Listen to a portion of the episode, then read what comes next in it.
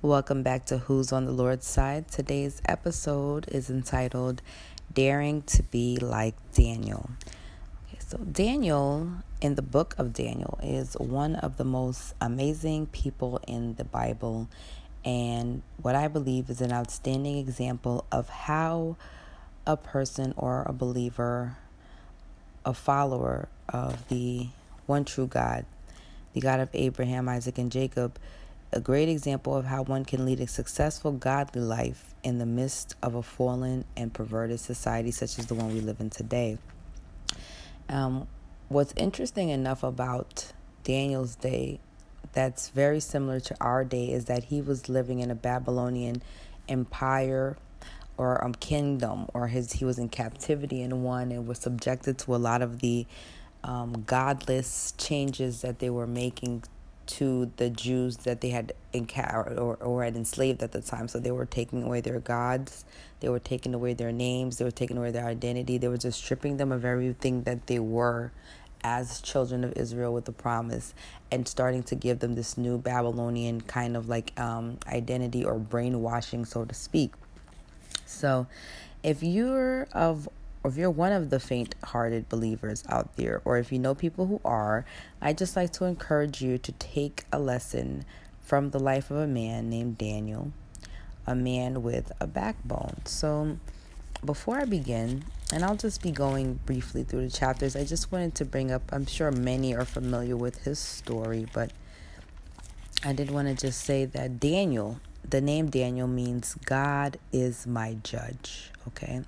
And we're going to see as we go along that we're not going to just be talking about Daniel, but we're going to be talking about Daniel and his friends, okay? Because it was four of them. It was three friends that he had with them, and they, his friends, too, were tested. They were tested about once, but you could tell throughout the entire time they were there, they probably were just as loyal, faithful to God as Daniel was. But Daniel is the one um, that is more focused, okay? So in chapter one of Daniel, we have we have uh, Nebuchadnezzar, the king of Babylon, going into Jerusalem and sieging it. Okay, so because he sieged it um,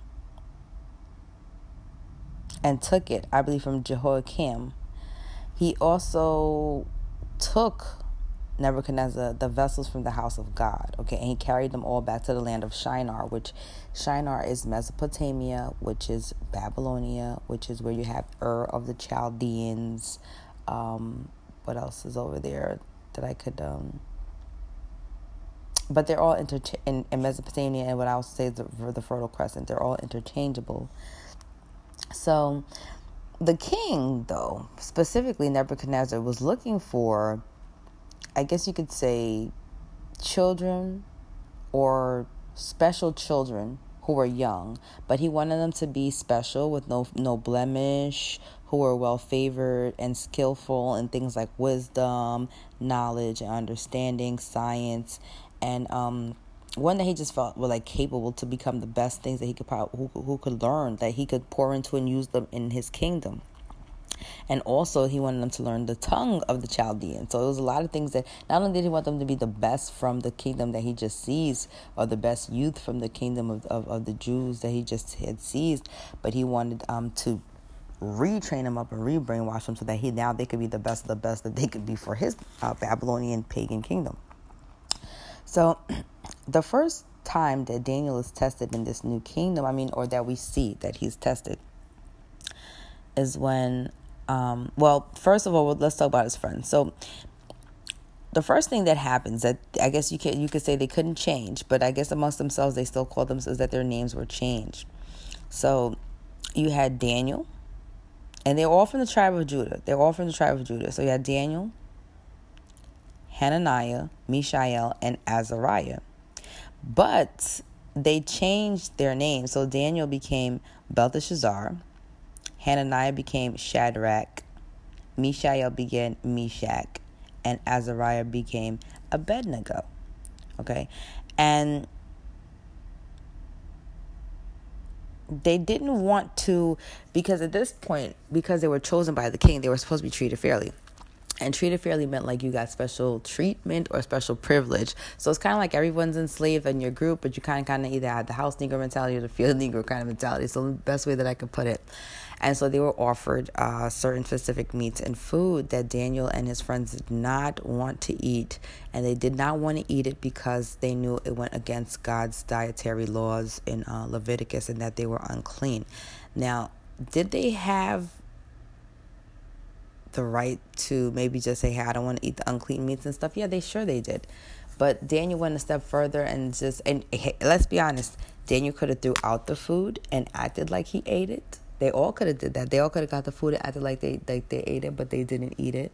There's like a million ways that they could have kind of like just secretly, um, I guess you could say, without upsetting the Babylonian rulers or emperors or people that was on top of them, like the eunuchs or the people who were watching them, and to still please God at the same time. But, you know, that's not what they did. So Daniel decided that um, I'm going to read from Daniel verse one, chapter one, verse eight up until twenty-one. So it says, but Daniel proposed in his heart that he would not defile himself with the portion of the king's meat, nor with the wine which he drank. Therefore he requested of the prince of the eunuchs that he might not defile himself. So now God had brought Daniel into favor and tender love with the prince of the eunuchs. And the prince of the eunuchs said to Daniel, I fear, Lord, I fear the king who hath appointed your meat and your drink, for why should he see your faces worse liking than the children which are of your sword? Then he shall make me in danger um, and basically kill me, so to speak. So Daniel says, look, all right, he makes a deal with him, and he says, um, let us prove to you that you that you won't be wrong. If you do this, what I'm telling you to do, it won't be that you'll get in trouble because we look worse off than we were actually going to look better. So how about for ten days, you know, you give us pulse to eat and water. So pulse will be like fruits or vegetables, mostly like fruits and vegetables, okay? No meat, and then obviously no wine and no, no sugar or anything, but water. And so at the end of the ten days, they look better and fairer and fatter and everything than, than and way better than the others that were with them, who were also of the children of Israel. Because you got to remember, if they, or, and of the tribe of Judah, because you got to remember, if they were um, imprisoned and enslaved, there was other people there who also were were subjected to eating unclean food and unclean meats. It's just that it just happened to be Daniel and his friends, his three friends, who happened to um, speak up, you know, and they, like I said, they could have hit it, but they spoke up and they said something. So that's the first thing I want to say. So there's a lot of things that's going on in this world today. As believers, we see it and we know. Like, for instance, uh, here in New York City, I mentioned in the previous episode, like, they put up the molten calf. The, I guess it's bronze. It's not gold, but it's it's a molten calf. And they put the little girl there, and they called it the um, Fearless Girl display. But really, it's a pagan tribute to the pagan god Molech and uh, child sacrifice, which was something that Molech was... that the people of the time did. And not only that, it was a Babylonian tradition, which also symbolizes, again, that we're in Babylon now. And then I also mentioned that here in New York City and also in London, they have erected um, an archway, which is the art or the gateway to the Temple of Baal. Now they're saying, because they always make up some kind of um, story behind what it is so that you can see it for something else other than what it truly is. But it's just like scripture says, those who have eyes, let them see. And those who have ears, let them hear. And so what you have is a symbol of the Temple of Baal in not only Babylon itself, which if, if you ask me, there's two. You could say it's the United K- Kingdom, but if you want to say the first and main one is the United States of America. But in the heart of Babylon, which is N Y C, and not Washington, D C, just because the White House is there. That means nothing. That's where they have a lot of offices.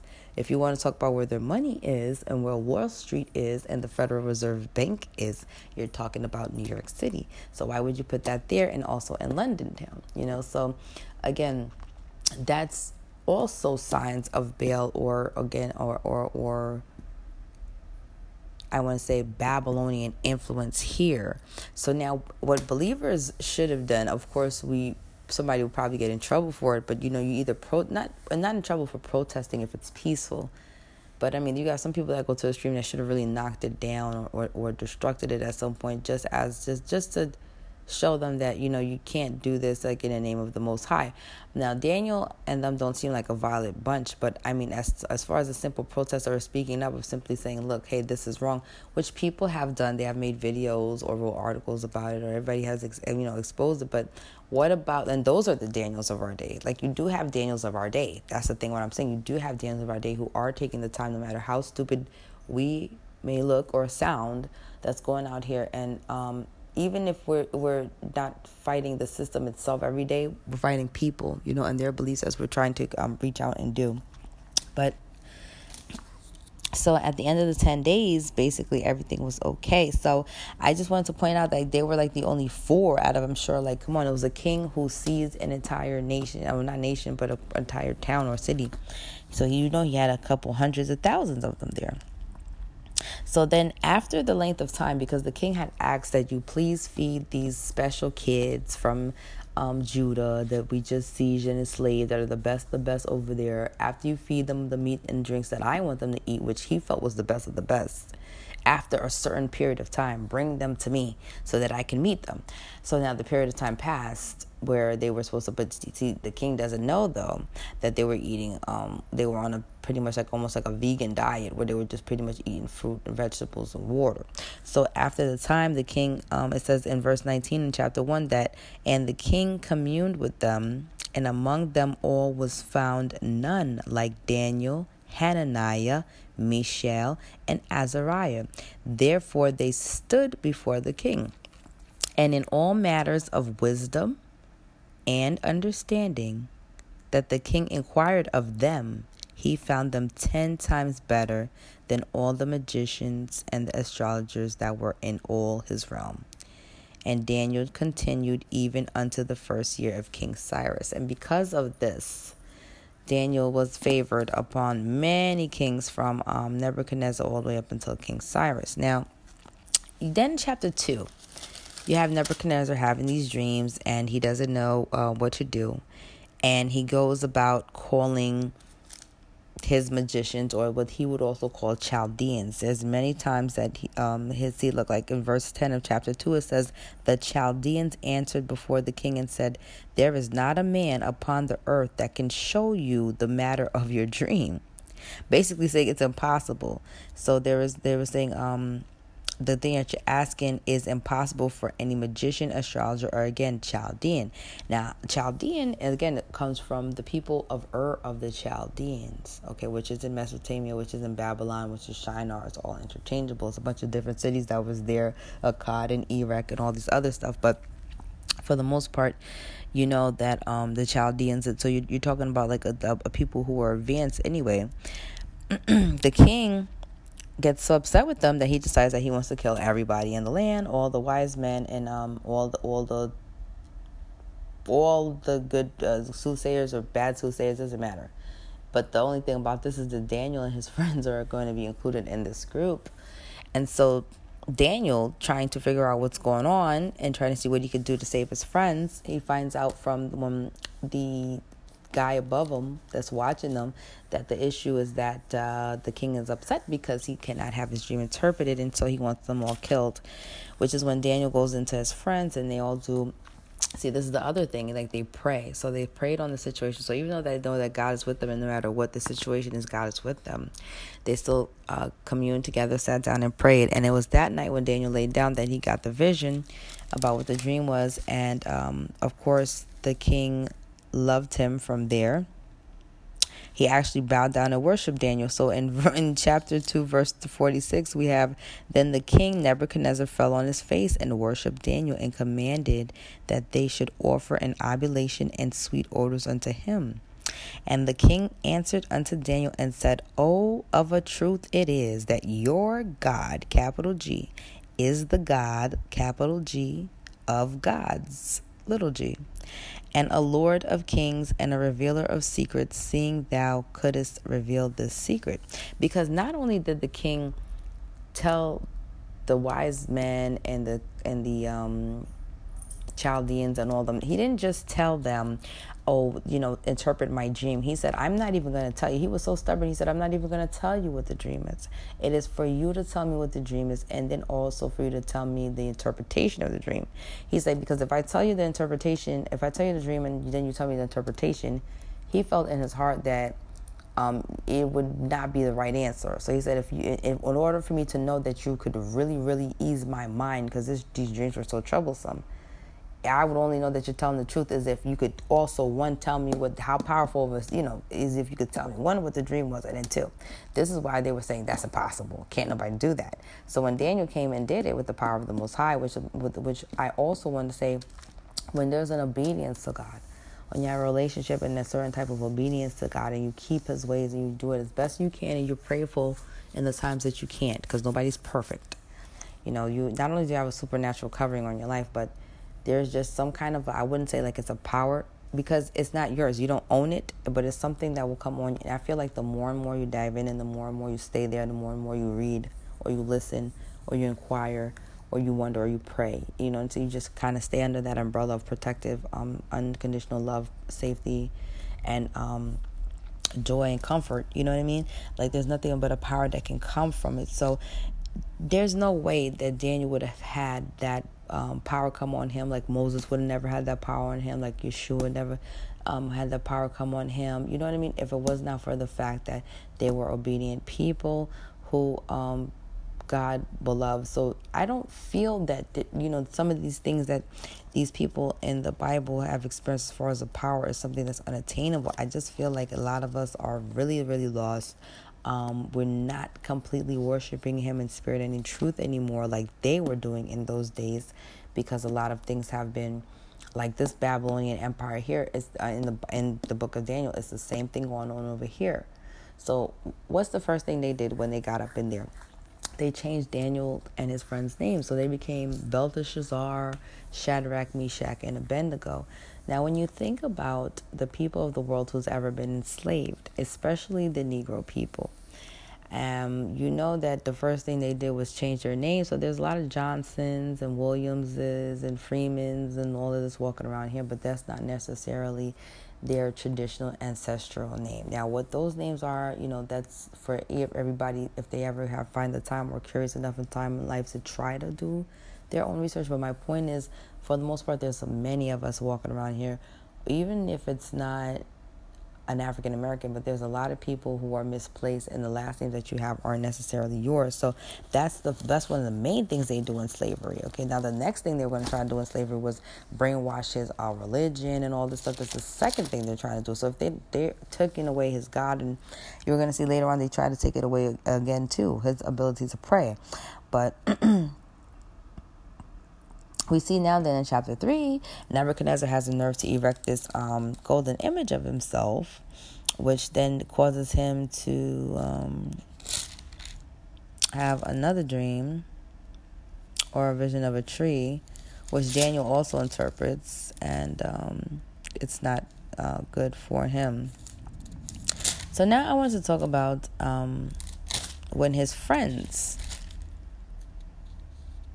we're not going to bow down and worship this image. So first, let me read about the image that he put up in chapter three, verse one. So Nebuchadnezzar, the king, made an image of gold whose height was three score cubits and the breadth thereof six cubits.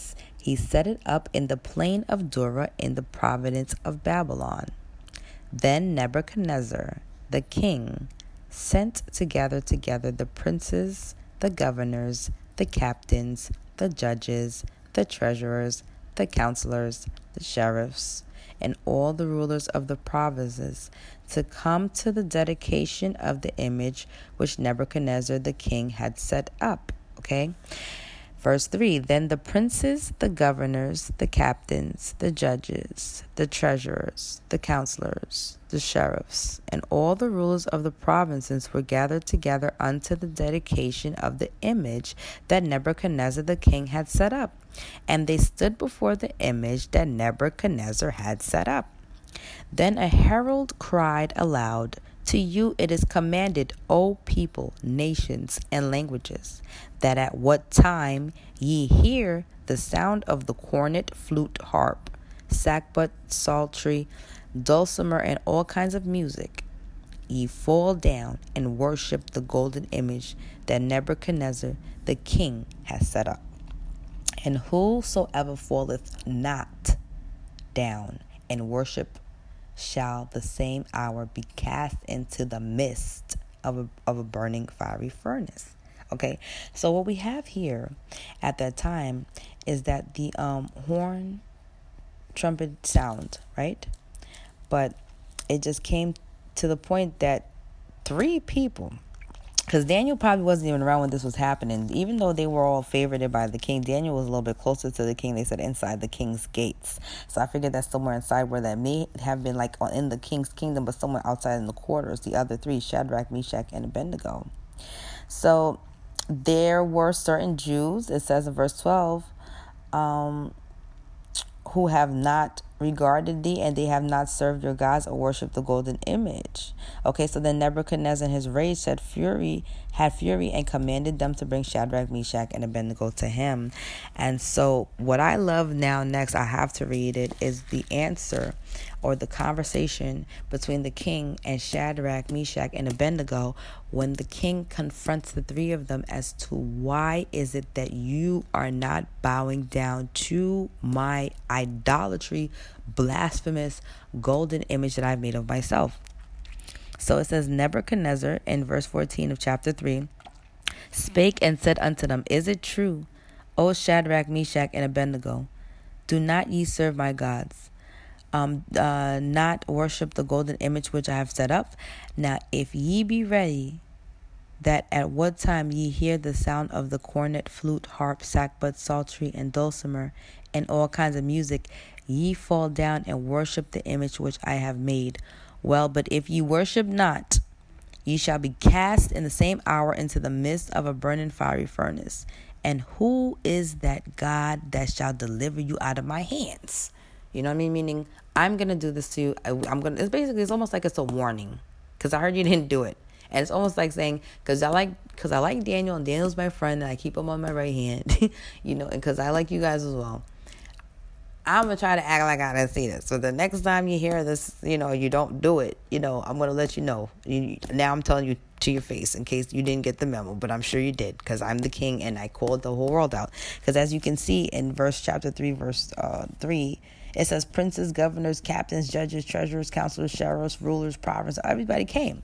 So he knows. So the, the king, he's the king. He doesn't have to do this. So you could tell that there's like some kind of a level of respect, but then he tries to scare them at the end and say, well, I'm going to throw you into this fiery furnace. Which God is it of yours is going to, is going to deliver you out? So Shadrach, Meshach, and Abednego answered and said to the king, O Nebuchadnezzar, we are not careful to answer thee in this manner. Did you hear that? O Nebuchadnezzar, O Nebuchadnezzar, we are not careful to answer thee in this matter. Meaning, you know what? We're not even going to hold our tongues. Like, we know good and daggone well we could die. Like, you're, you're, you can kill us. You will. I mean, as far as, like, you want to. Like, when you say you want to do it or that you're going to do it, like, we know that you're going to do it. You know that you want to do it. But at the same time, it's like, um, but there's a bigger thing going on here that's bigger than you and that's bigger than me. And that thing is the God of Abraham, Isaac, and Jacob, the one true God of this universe, the God that I serve no matter who, no matter where I stand, even before this king right here who is threatening to kill my life because I won't worship his, his statue, his idolatry, blasphemous statue of himself. Okay, something that will dare my soul. And something that will hurt my relationship with God. You know, something that I know that if, if I don't do and I speak up for God, I trust and believe in my God so much and his power and his and his and his um covering and on me that I feel comfortable enough to stand up to this king, this mighty king, and tell him no. So I love that they said, we are not careful to answer thee in this matter. So they said, if it be so, our God, whom we serve, is able to deliver us from the burning fiery furnace, and he will deliver us out of the hand of our king. But if not, be it known unto thee, O king, that we will not serve thy gods, nor worship the golden image which thou hast set up. Then was Nebuchadnezzar full of fury, and the form of his visage changed against Shadrach, Meshach, and Abednego. Therefore he spake and commanded that they should heat up the, the furnace seven times more than it was. So um, said it won't be too heated. And he commanded that the most mighty men that were in the army to bind Shadrach, Meshach, and Abednego and to cast them into the burning fiery furnace. Then these men were bound in their coats, their hosen, their hats, and their garments, and they were cast into the fiery furnace. Now, as we know in the story, um, Nebuchadnezzar, at some point during this burning, wanted to see if they were dead, and he looks in and he, he finds that... Um, He's astonished to see what he sees. And he turns to the three men that bound him. And he says, um, he's like, um, I, what's going on here? And they're like, what do you mean? And he said, did we not cast three men into the fire? Like, there's three men, right? And they were like, yeah, it was three men. Why? He said, well, I see four walking in the midst of the fire. You know, they have no hurt. And the form of the fourth is like the Son of God. And that's how we know, like, you know, that was either the Savior. Most everybody knows it's like pre-incarnated Christ that came. And, of course, from then on, he um, bowed down and worshipped uh, the um, the God of Abraham, Isaac, and Jacob. Well, I mean, at least to just not to transfer over and convert, but to at least admit the power that he had. It was the same that he did with Daniel the first time around. Now, the fiery furnace, I wanted to bring up the fiery furnace story that um, was in the, in the ancient book of Jasher concerning... Um, Concerning Abraham, because he too was put into the fire furnace. But I'm going to take a break, and when I come back, we're going to finish talking about that. See you after the break. Who's on the Lord's side?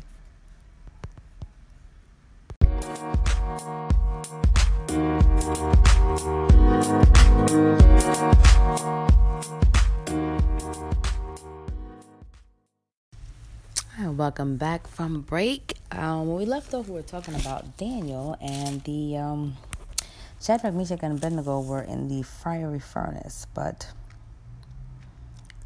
they were delivered out. And when they came out, they didn't have a hair singed on them.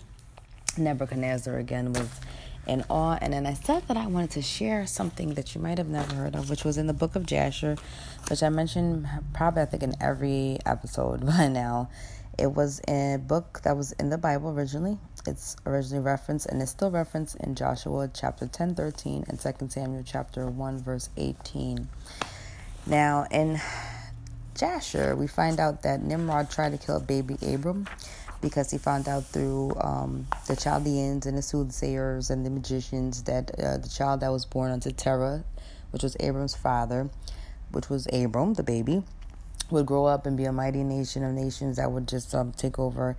And this is Nimrod, Nimrod, who actually ordered him to be killed. And you got to remember that Nimrod was the um, first, I would, I mean, like mega antichrist who rebelled against God. His name actually literally means rebel or the rebeller. I did um, um previous episodes about Nimrod's return. So to hear about Abraham being born and wanting him killed, I wouldn't say it's the same as the Messiah or, or Herod, Herod hearing about the Messiah, but it'll be the same thing because it's like if I'm literally almost filled with the devil, because that's technically what he was. That's how he was able to have the whole power. You don't do that with the normal. You don't do that with normal human power. Overtake the whole world. You know what I'm saying? Like, you had to have some kind of supernatural force come over and possess you. And that same spirit is going to come back again to possess the Antichrist and do it all over again to create the second New World Order because they're trying to do it again. But God stopped it. So anyway, Terah, thinking quickly, is like, no, you're not going to kill my kid. You know, so he gets another baby, I guess, like a, from a servant or something, and then um, sacri- they end up sacrificing the baby, and Herod did it himself. He wasn't comfortable. I mean, not Herod, um, Nimrod did it himself. He was not comfortable with um, just letting anybody else do it. He needed to do it his own bare hands just so he could be comfortable and know that he killed the whole thing. That little baby that's supposed to do the, the Messiah thing uh, is not coming back for me to crush the, the head of the serpent, so to speak. So now it came to pass that in Jasher, this is the time when Abraham comes to confront his father about twelve statues that he's been worshiping. That's in chapter eleven. So chapter eleven... Um, verse thirteen, it says Abraham visits Terah, and uh, that's when he sees about the gods. But then he got so angry at the gods after finding out the true God, Abraham, Isaac, and Jacob, where he realized it was idol worship. He broke the gods, you know, and, and to pieces. And when Terah found out and confronted him, He said, why would you do this? And he said, well, the gods uh, spoke to him. You know, he tried to make up a quick lie about it. But then his father admitted the same thing that uh, Abram already knew.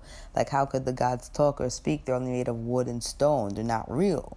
So then he got so upset, Terah, over the these these um these this materialistic, non-real gods that were broken into pieces, that he ran and gave up uh, Abram to Nimrod, who was still alive, because this was only probably ten or fifteen years after the fact. So he said, remember that child that you thought that I gave you to kill, so to speak, that you thought that you killed? And Nimrod's like, yeah, what about him?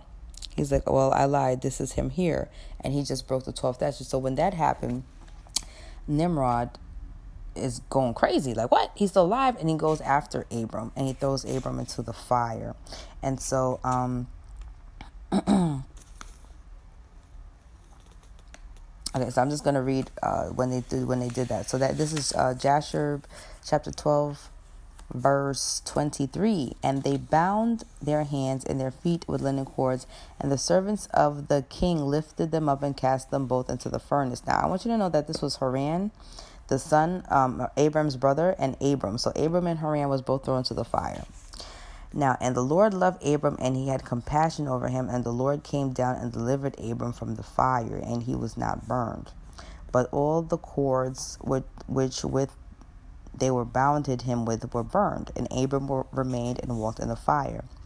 And Haran died, it said. They had cast him into the fire, and he was burned to ashes, for his heart was not perfect with the Lord. I'm going to read that again. Abram got thrown into the fire with his brother Haran. That's how wicked Terah was, because this is before he found the Lord. This is before they got up out of the land of Ur. This is before the calling and all of that. This is why Abraham was called to get up out of there. This was not a this was not a godly nation. This was a pagan Babylonian nation. Okay, Nimrod was in rule, for crying out loud. This was Babylon. This is how Babylon was getting down. So again, it says, and Haran died in the fire. Why did he die in the fire? It says he was burned to ashes, for his heart was not perfect with the Lord. And those men who cast him into the fire, the flame of the fire spread over them, and they were burned. And twelve men then died. So it was Haran, Abram, and ten other men. And out of the twelve men out there in there, Abraham was the only one. It's because his heart and his connection with God. That's another reason I want to share this story. Again, this is in the ancient book of Jasher, chapter twelve. I started at verse twenty-three. Now, it says, Abram walked in the midst of the fire three days and three nights, and all the servants of the king saw him walking in the fire. And they came and told the king, saying, behold, we have seen Abram walking about in the midst of the fire, and even the lower garments which are upon him are not burned, but the cord which he was bound with is burned. And when the king heard their words, his heart fainted, and he would not believe them. So he sent other faithful princes to see the matter. And they went and saw it and told it to the king. And the king arose to go see it, and he saw it, Abram walking to and fro in the midst of the fire, and he saw Haran's body burned, and the king wondered greatly. And the king ordered Abram to be taken out from the fire. This is Nimrod. And his servants approached to take him out, and they could not, for the fire was round about, and the flame ascending towards them from the furnace. And the king's servants fled from it, and the king rebuked them, saying, make haste and bring Abram out of the fire. You shall not die. And the servants of the king again approached to the and, and burnt their faces, so that eight of them died. So even going in to get Abram out, that's how hot it was. They couldn't even go in, but the king said, go get him now or else. And they went in there trying to get him, and they still died and got there or else anyway. Meanwhile, he was in there walking three days and nights, so you can imagine how hot that fire was. So anyway, it said um, the servants uh, died. And when the king saw that his servants could not approach the fire, lest they should be burned, the king called Abram, called to Abram. Then, then he said, O servant of the God who is in heaven, go forth from the midst of the fire and come hither to me. And Abram hearkened to the voice of the king, and he went forth from the fire and came and stood before the king. And when Abram came out, the king and all his servants saw Abram coming before the king with his lower garments upon him, for they were not burned, But the cord which was with him or bound about him was burned. And the king said to Abram, how is it that thou was not burned in the fire? And Abram said to the king, the God of heaven and earth, in whom I trust and who has all in his power, he delivered me from the fire into which thou didst cast me. And Haran the brother of Abram was burned to ashes, and they sought for his body and found it consumed. And Haran was eighty-two years old when he died in the fire of Kasdim. And the king and the princes of the land, seeing that Abram was delivered from that fire. Now, I'm going to also talk about last the last thing in um, Daniel, but I had to bring that up. But before I go there, I wanted to see if I could find... Let's see.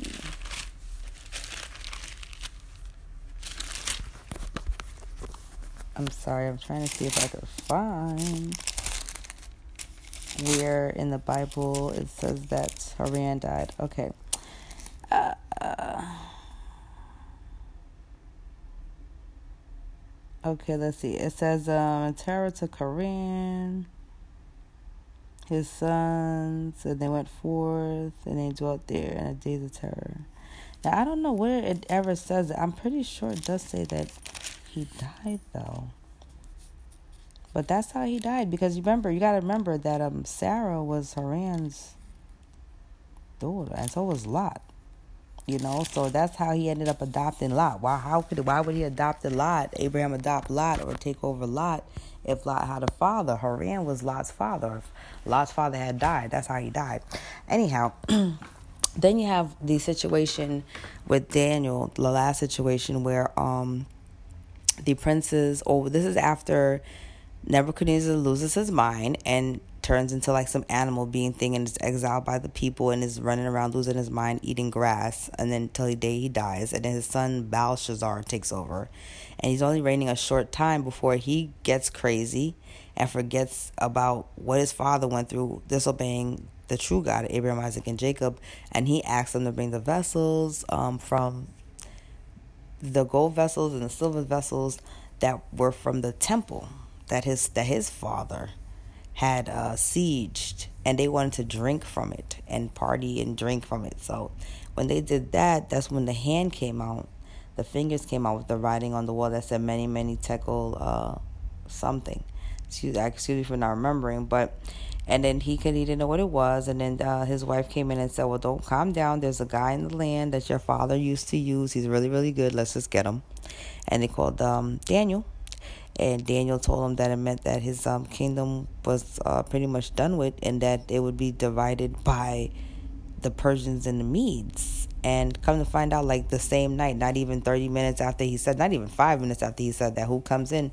King Darius. King Darius ends up killing Belshazzar that night, um, and then Babylon gets split between the Persians and the Medes. So now, sometime after that, King Darius um, gets to know Daniel. Of course, like all the kings get to love and know Daniel. They said Daniel was there from King Nebuchadnezzar all the way up until King Cyrus.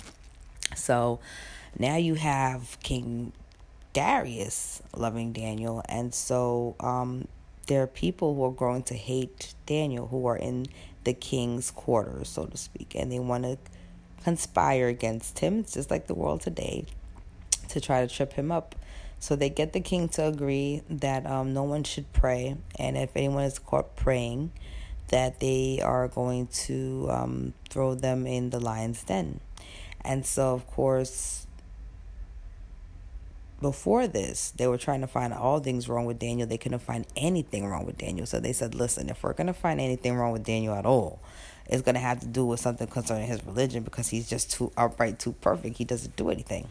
So they said it would have to be something that we'd have to make it so that his religion is a way that... So what they did was say, we know he can't resist his God. We know that he cannot resist praying. We know how him and his three friends roll.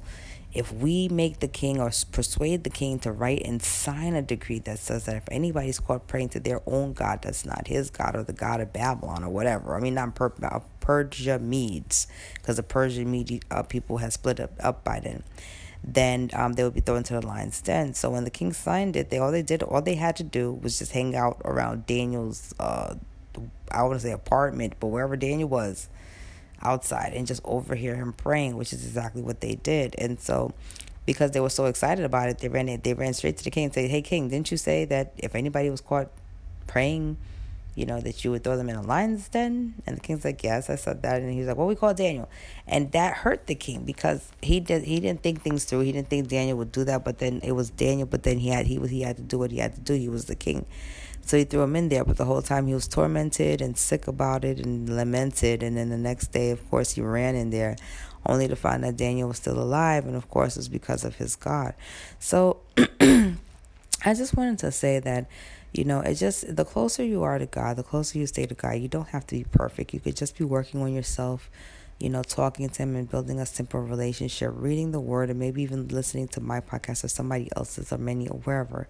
Whatever you're doing, you know, staying to yourself. I find these days that I, I stay a lot to myself. When I stay a lot to myself, it's a whole lot of sin that doesn't go on because I'm not amongst worldly people. Um, I do try to keep friends around me that are like-minded, but unfortunately, I do not have great friends like Daniel did, like Shadrach, Meshach, and Abednego, who will actually be on one accord with me as far as studying and this kind of stuff. So it's a blessing for this podcast or the page that I created. If you want to go over and see it, it's um, Instagram at The Prisoner of the Lord, just to kind of raise awareness and, and actually find an audience audience that it, it will gravitate to, who will naturally just kind of come in and, and, and, um, and, uh, participate, because that's something like, you know, that I just don't have here. So with the world changing the way that it is, you know, it's hard sometimes every day for a lot of us to stand up in a lot of places and say, God, God, God. But, you know, I still do. And sometimes I have friends, even those who say that they are on the same page and they're they're not. I tested the spirit by the spirit, you know. Sometimes they just not, they don't want to talk about it. Like, it's something that if, if sometimes I talk about it, they're okay. Other times I talk about it, they just don't want to hear it. So it's just like um, the times are changing. Are you going to just shut up and not say anything anymore? Are we not going to raise awareness anymore? Are we not going to share scripture anymore? You know, like, what's going to happen is that is when the New World Order comes in, that's what really terrifies, terrifies me for people. Because in Revelation, everybody keeps talking about, oh, you know, the chip and the mark of the beast. Well, you know, they say in the Revelation, it says there's either the mark of the beast, the name of the beast, or the number of the beast. So it's either the number of the beast, the mark of the the beast, or the name of the beast. It could be three different things. Now, without this, you won't be able to buy, sell, and all that. Now, you guys should see how the world is changing already. You already have you have chips in everything. You have chips in your card. You can chip your dog. Some people are chipped around the world and just have like instant access to, you know, whatever. This is mostly overseas. Some people have chipped their children, supposedly saying that, you know, in case they get lost. Yeah, it's true. You just got to Google it or look it up on YouTube. You'll see it.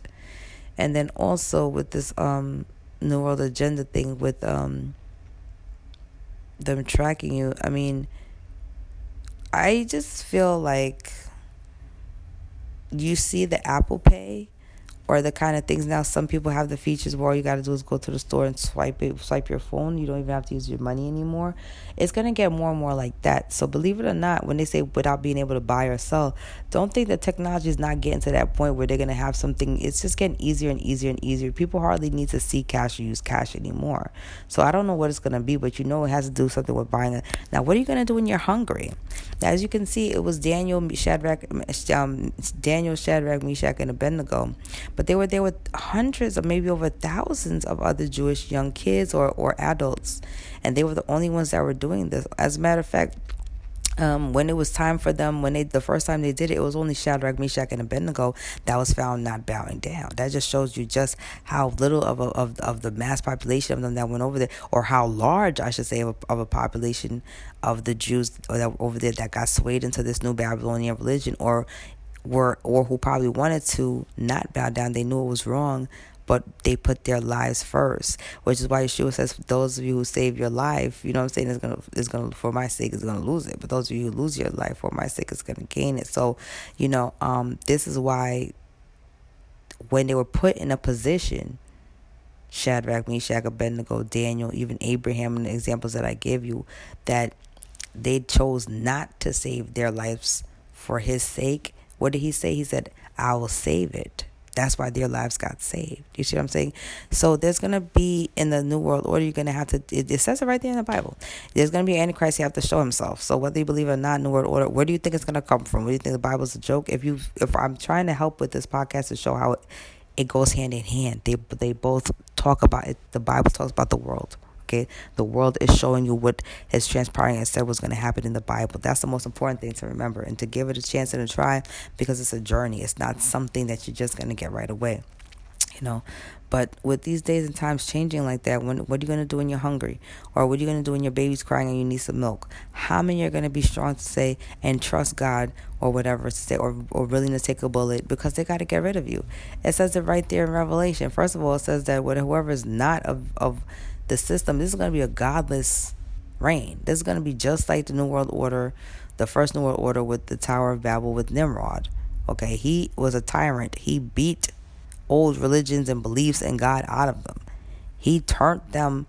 It's like if you was trying to train a pit bull up to be crazy and, and wild, he trained them up to be rebellious just as he was against God, and have them all on one mindset and one accord. That's why I said this is how the, this is a different type of power.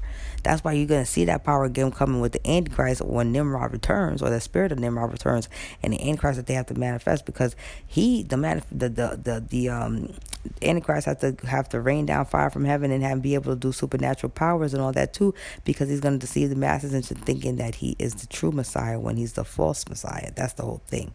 But the point is, he's going to be trying to do this one world government, this one world religion thing, and you, you got to have a certain type of power, and you not, no one man in this world, the regular human being, has ever lived and managed to get, you can't do it, okay? And since the last time it happened until now, it never happened again.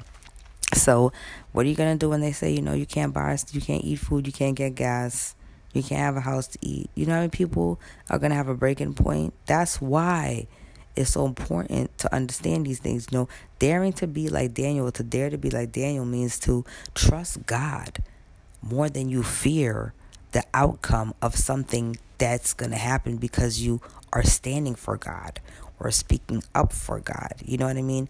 Daniel didn't lose anything. Shadrach, Meshach, and Abednego didn't lose anything.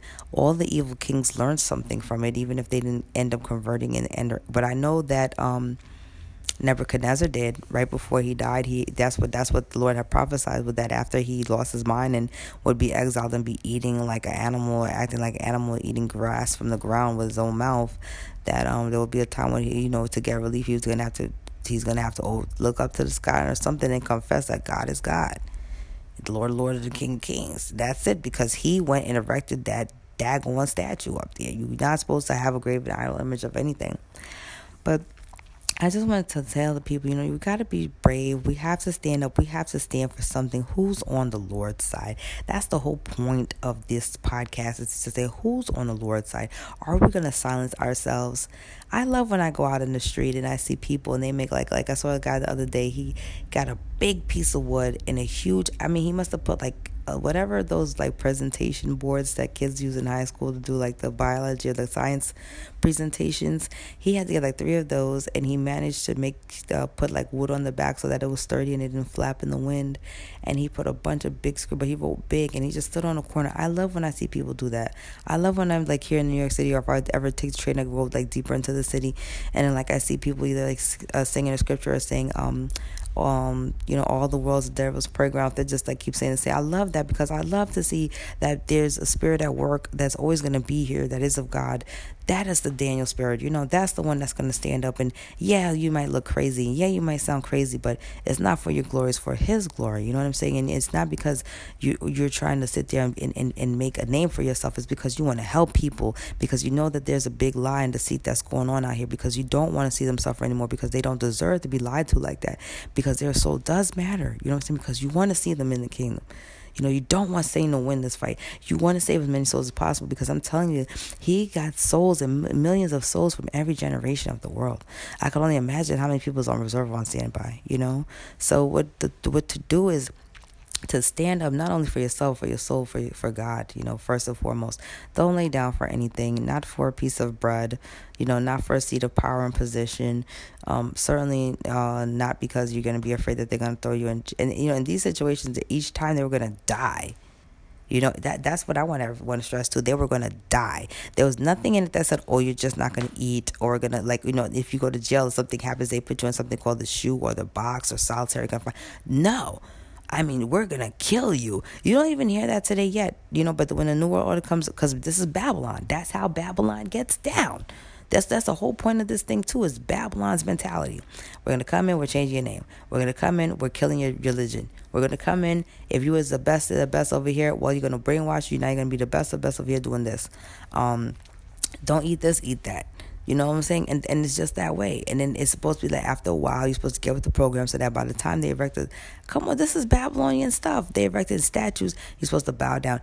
This is the mentality. You don't want to bow down. You want to pray to your God. After I signed this degree that said don't pray to your God, kill you. You're off, you know, off with his head type of thing. And that's what they're going to be all about. How do you, what do you think? There's no room in a New World Order for no godly thinking, conscious-minded person, okay? So you're either going to stop all of that, like I just told you, like all the other people did, you know what I'm saying, go along to get along and, and damn your soul. Or you're going to stand up for something and know that God got your back. Because like he said, those of you who save your life for my sake or for my name, or basically to, to, to you know, or, or deny me to save your life, so to speak, is basically what he's saying. He said, and I don't know you. He said, but those of you who, you know, risk your life to not be ashamed to say that you know me, that's different. You're going to get your life back. Not only you're going to get, not only you're going to get your life, meaning nobody going to touch you. Okay. But two, Um, you're going to get your life, eternal life in the kingdom of heaven. And so that's what I want to say. Just dare to be like Daniel. Don't be afraid um, to say something or, or share an episode, not even if it's just this, or a YouTube video, a meme from somebody. You know, don't be afraid to uh, kind of somebody that you might be thinking of right now that might you might want to share. You know, they're stubborn and hard. Don't be afraid to keep trying every once in a blue. You don't want to bombard somebody, but dare to be a Daniel. Dare to let your light shine. You know, a city on a hill cannot be hid. We are a city. Lord said above, a candlestick. You don't take a candlestick and hide it under a bushel. You let it shine. You got to let your light shine out here, okay? We are the salt of the earth, and um, we are to feed his sheep. He said, if you love me, feed my sheep. Okay, so who's on the Lord's side? And also dare to be a Daniel. I'll see you next time. Hope you enjoyed the episode. I think what's upside down.